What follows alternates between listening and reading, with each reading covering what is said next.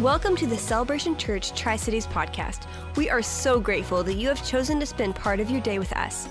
We are praying that God speaks to you through this message from our pastor, Robert Russell.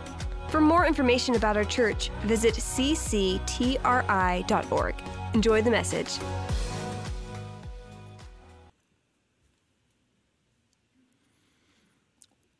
What would you ask of Jesus this Easter season?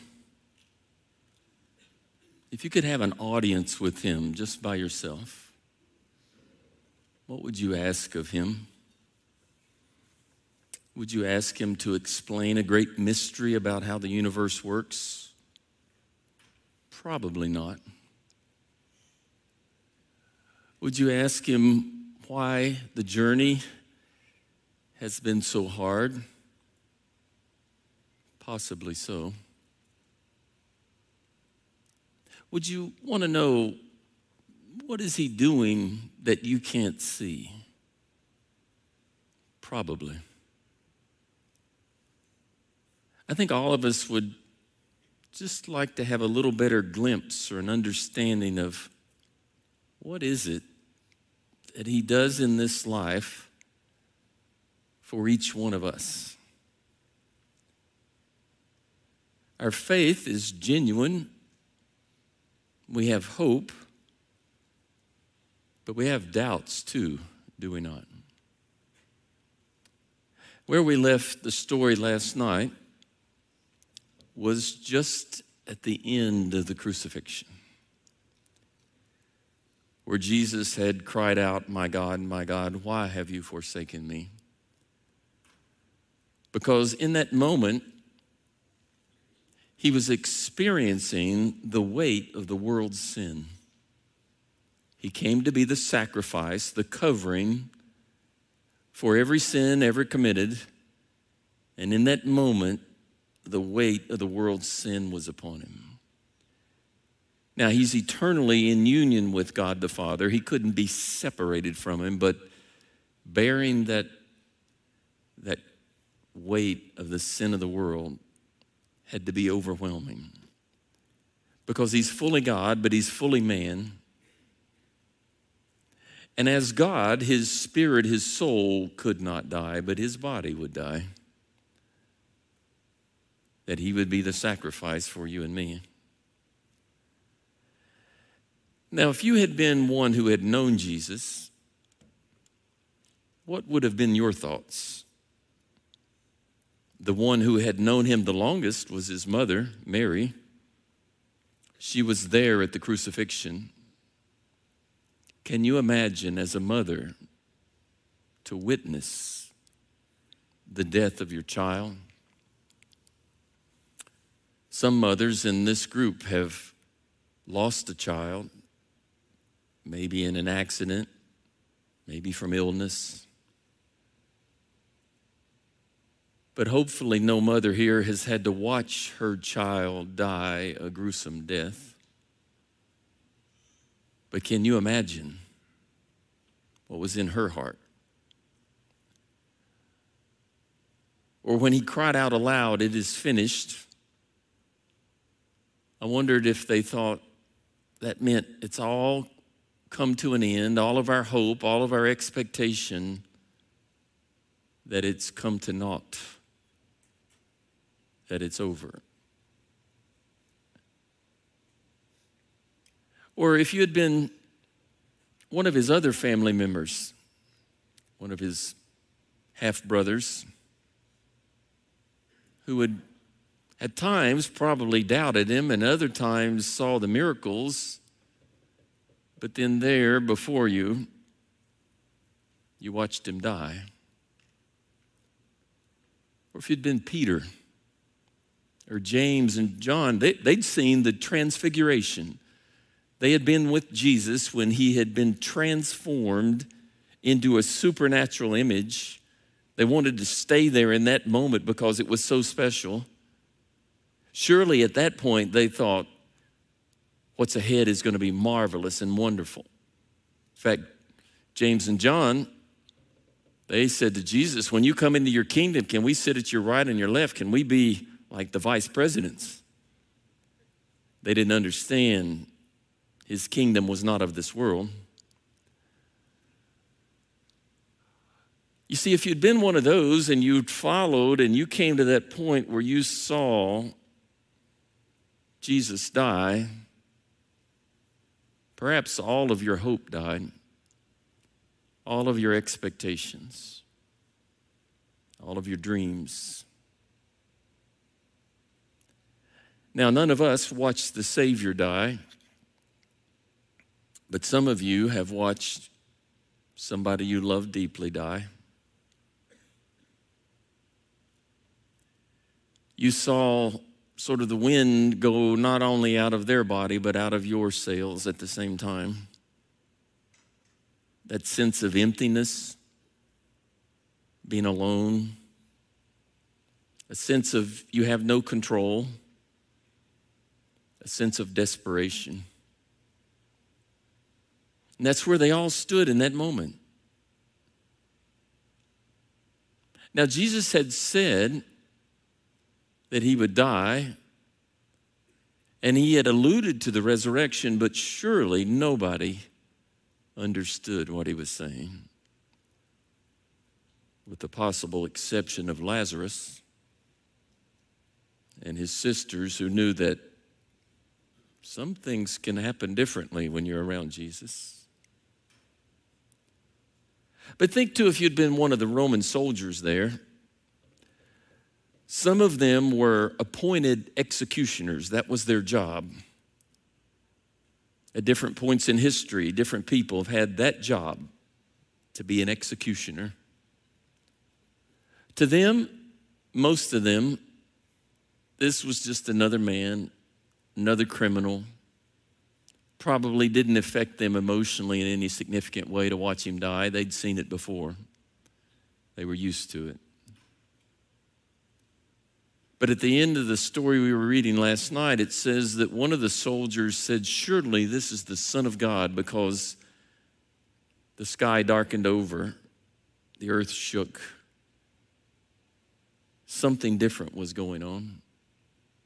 Even in the heart of a hardened soldier, the Spirit of God could penetrate and say, There's something different going on.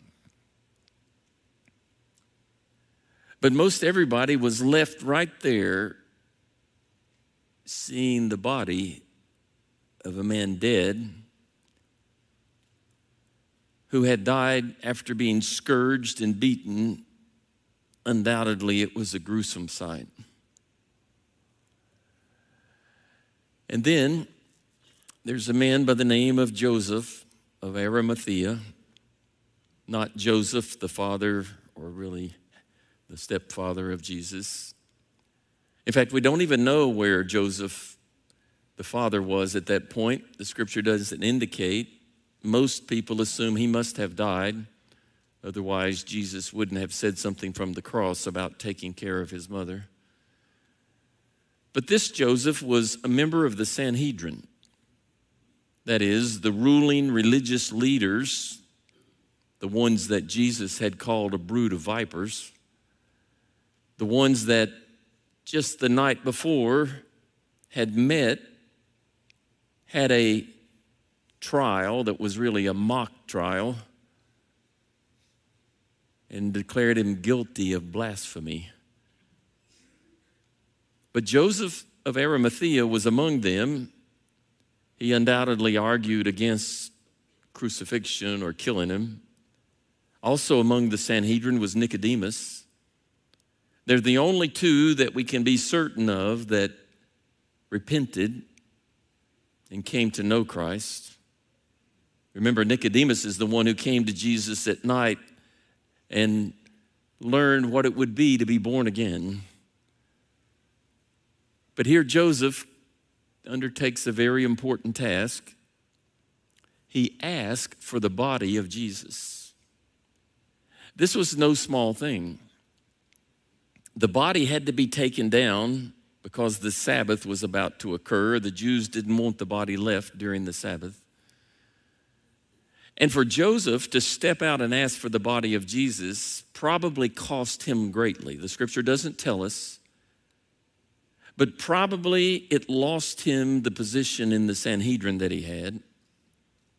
It probably put him in a camp where he was no longer a rich and wealthy man as he was at this point. But he took the body, Pilate gave him permission to do so. It says that he wrapped it in a linen cloth and placed it in his own tomb, a special tomb that he had had cut into the rock. Now, he was a wealthy man in order to afford that type of tomb, and for Jesus to be buried there was a fulfillment of Old Testament prophecy. And then it says that he rolled, probably with the help of many others, a stone in front of the entrance. And there was Mary Magdalene, often also called Mary Magdala, and the other Mary, probably not Mary, his mother, probably Mary of Bethany, but even there we're not 100% certain. But he closed the tomb and what if you were one of those ladies? What if you were Mary Magdalene, out of whom seven demonic spirits had been delivered? She'd been set free. She'd found a whole new hope in life. She loved Jesus at a deep level. The scripture says, He who has been forgiven much loves much. All of us who've walked down a dark path and been forgiven much understand that. Her love for him, her thanksgiving for him was phenomenal. She would just bow at his feet, her tears would drop upon his feet. But I imagine at this point, her tears flowed like a river, for the one that she'd found hope in was gone. She probably lingered at the tomb some people probably couldn't stand to go there, it was too hard. Some people may have gone, but they left as quickly as possible. But she probably lingered there. I've seen that in many funerals where some have to go quickly because it hurts too much to stay, but some can't go because it hurts too much to depart. I speculate that Mary was in the latter camp. That she was at a place of wondering if there'll ever be hope again. Now, of course, religious leaders thought they had accomplished something. They thought they had gained victory by stopping this Jesus. He was a problem. And they went to Pilate and said, This guy, this schemer, deceiver, said that after three days, he would arise. And they said to Pilate, Give the order to the tomb that it would be secured and sealed so that his disciples couldn't come and steal the body and claim that he had arisen. So Pilate gave the order. Roman soldiers posted there, and the seal of the governor, or perhaps the seal of Caesar, put on the tomb if anybody violated that, it could cost them their lives. For the soldiers who were appointed there to guard the tomb, to fail in their duty might cost them their lives. Yet, if you know the story at the point of the resurrection, the religious leaders then tell the soldiers, go back and they, well, they gave them a bribe first, but then they said, Go and tell them that the disciples of Jesus came and stole his body while you were asleep, which they never would have said because what? For them to have been asleep on their duty would have cost them their lives. But Pilate did this. He acquiesced yet again to the demands of others, had the tomb sealed, put soldiers there to guard it to make absolutely certain that no one could claim anything more special about this Jesus. And so then there was this day, sort of an unknown day, where Jesus has died Nobody sees him, nobody knows. In thinking about that, it made me think of the 23rd Psalm that starts out The Lord is my shepherd, I shall not want. He makes me to lie down in green pastures, He leads me beside still waters. He restores my soul for His name's sake. And it says, Even though I walk through the valley of the shadow of death, I will fear no evil. For God is with me, His rod and His staff, they comfort me. Do you realize that you and I walk through the valley of the shadow of death all the time? You see, that, that season between the crucifixion and the resurrection, to me, that's the valley of the shadow of death. That's where you and I live. Because to come to know Christ and to accept Him is an exciting thing, it's a transformative thing. His Spirit comes to dwell within you. Certainly, there is change if you've really come to know Him. But if you're like me, my expectations about what the Christian life were going to be like were wrong. I, I had expectations about things being a lot easier, a lot simpler, actually, a lot more worldly. That life in this journey, in this world, would be filled with success and goodness and blessings and all these things, which is true but it's not the full truth. The full truth is that He makes me to lie down in green pastures some days. He leads me beside the still waters other days. And some days the shadow of death is dark over me and over my life that all of us walk every day in the valley of the shadow of death. Yet we don't live as if death is a reality. It's the nature of humanity. Just observe how people go about doing their lives and all the things they think are important. We don't tend to live with a perspective that death is a reality, even though it's a shadow away or a breath away. When I was young, like a teenager, I didn't like to be around death at all. I didn't want to be around hospitals. I didn't want to be around funerals where I'm around them all the time now. And I know very clearly the reason I didn't want to be around them was because it was scary. I didn't contemplate it a lot, but I just, it made me uncomfortable. That death had gotten a little too close and I didn't know how to deal with it and I didn't understand it. Now, you see, there are two ways to live in the valley of the shadow of death one is in denial, and one is in reality. Reality is to know that, yes, it's real, that's what I will face, and I'm going to live life accordingly. The other is to live in denial as if death will never come. That's where I was as a young man. Thinking somehow I can build my own little personal kingdom in this world and that will sustain me forever. But it's impossible.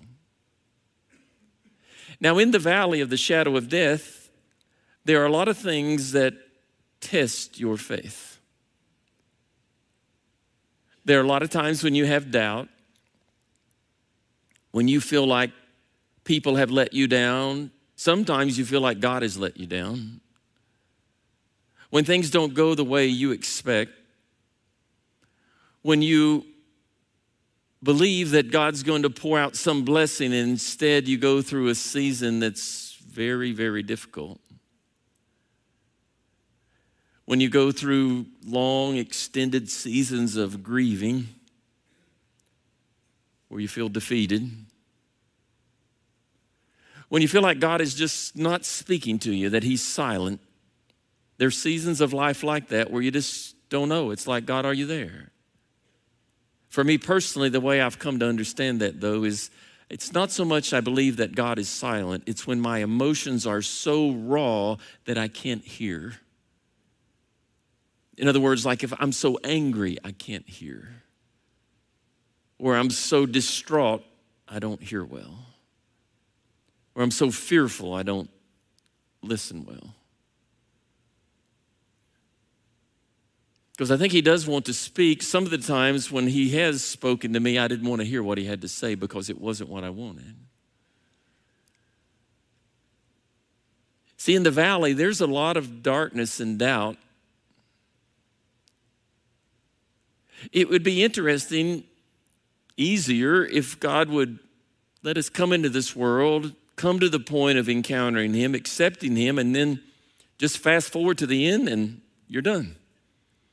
Just sort of skip the day in between, go to the resurrection.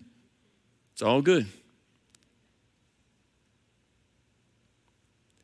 But I'm convinced that the season in between, just like the day in between for Christ, has eternal importance. You see, it's in that land in between, in the valley of the shadow of death, where you really come to know who He is. You see, there's an enormous difference between knowing about God and actually knowing Him. There are a lot of people who know something about God, but they don't know Him. Do you? You see, in the valley of the shadow of death, when all these things are going on around you that are filled with chaos, that are difficult, that are things that would cause you to be in turmoil and fear and be distraught, it's in those places where you come to know who He is. You see, that day in between for the disciples, for Peter, James, John, Andrew, all of them, for Mary, was a very important day. Because they had to fully experience all of the emotions of having lost what they expected in order to understand what they're going to encounter in the resurrection. I'm convinced in this life you have to go through the process of dying to your old self, to being crucified with Christ, losing all of your worldly desires in order to come to understand the glory and majesty of what He has prepared in advance for those who love him. That the valley of the shadow of death is the place where he says, I will fear no evil, for you are with me. Your rod and your staff, they comfort me. Do you realize that all of the people who witnessed the crucifixion would have known the 23rd Psalm? They didn't have the New Testament yet, they would write it. But they had the Old Testament. They probably knew the 23rd psalm as well as perhaps many here do. They probably knew the 22nd psalm too. Maybe they realized what was there was what was fulfilled in the cross. Maybe Mary Magdalene, when she was at the foot of the cross, was thinking, you're still with me. Your rod, your staff, they comfort me. See, God does sustain us, does He not, day in and day out, through all the ups and downs, the valleys, the darkness, the difficulty. But it's in that season that you really come to know Him. It can be a difficult place but a very, very good place. See, Jesus came for very specific purposes. In Hebrews, it says, Since the children have flesh and blood, that is, you and I, that he too shared in our humanity, so that by his death he might destroy him who has the power of death, that is the devil. That none of us could understand all of the reasons for the incarnation, but part of it was so that you and I could identify with him because he identified with us. that he took the form of a man. The scripture says he was tempted in every way, but without sin. That he saw all of the evil of humanity that you and I encounter. And yet, he so loved the world, he was willing to die for a wretch like me. That he would break the power, the hold of death over any person that Satan has. Those who live all of their lives that were held in slavery by the fear of death.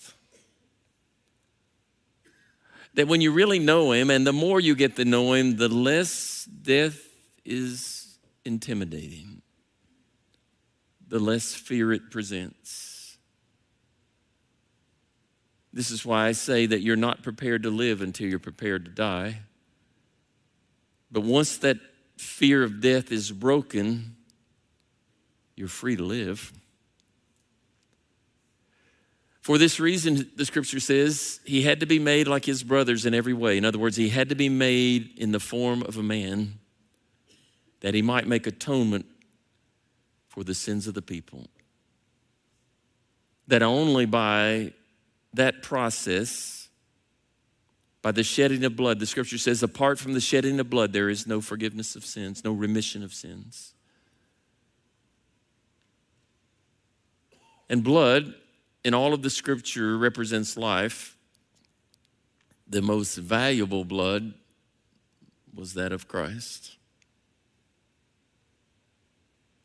shed for each one of us. But part of that purpose was not just for salvation, and it wasn't just for the resurrection hope, it's for the land in between. When you're walking in the valley of the shadow of death. That's why when I started this, I said, if you could ask Jesus a question, what would you ask him? I dare say for most people here, it would be because of something of walking in the shadow of death, the difficulties, the hard things in life.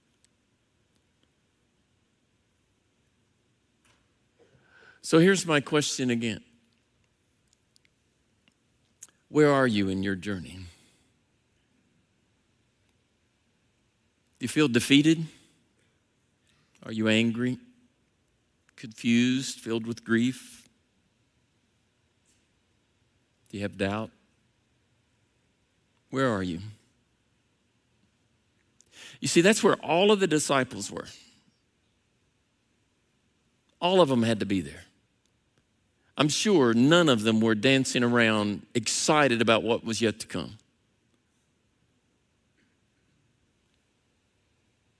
if they had known, but they couldn't know yet.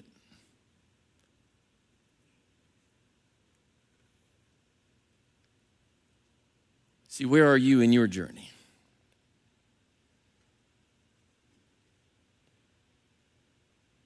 Now, here's what I'm convinced of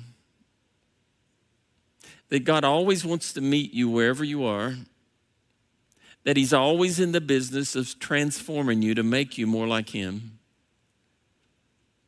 that He always wants to pour His life into you, pour His Spirit into you more and more and more in greater measure in order that His life would be poured out through you each and every day. The only way that occurs, though, is as we die to our old self and arise in Him. See, every Christian has to go through their own personal crucifixion their own personal season of doubt and wondering in order to experience the resurrection power of Christ.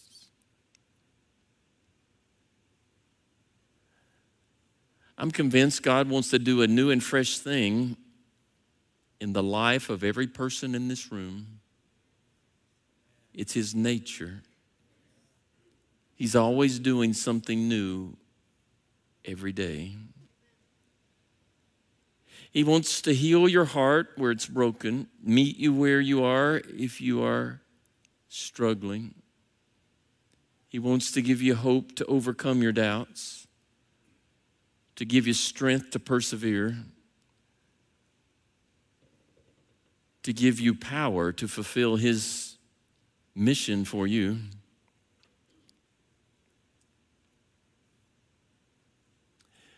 that even though you walk through the valley of the shadow of death, you would fear no evil. That surely his goodness and mercy will be with you every day of your life.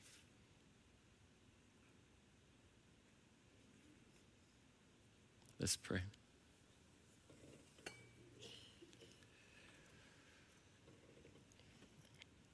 Lord, you know every heart in this room. And I pray that this evening your spirit would overwhelmingly touch each of our souls. That no fear would have authority here, no religious spirit, but only your Holy Spirit. That we would come running to you like little children. That we would find freedom in you and you alone.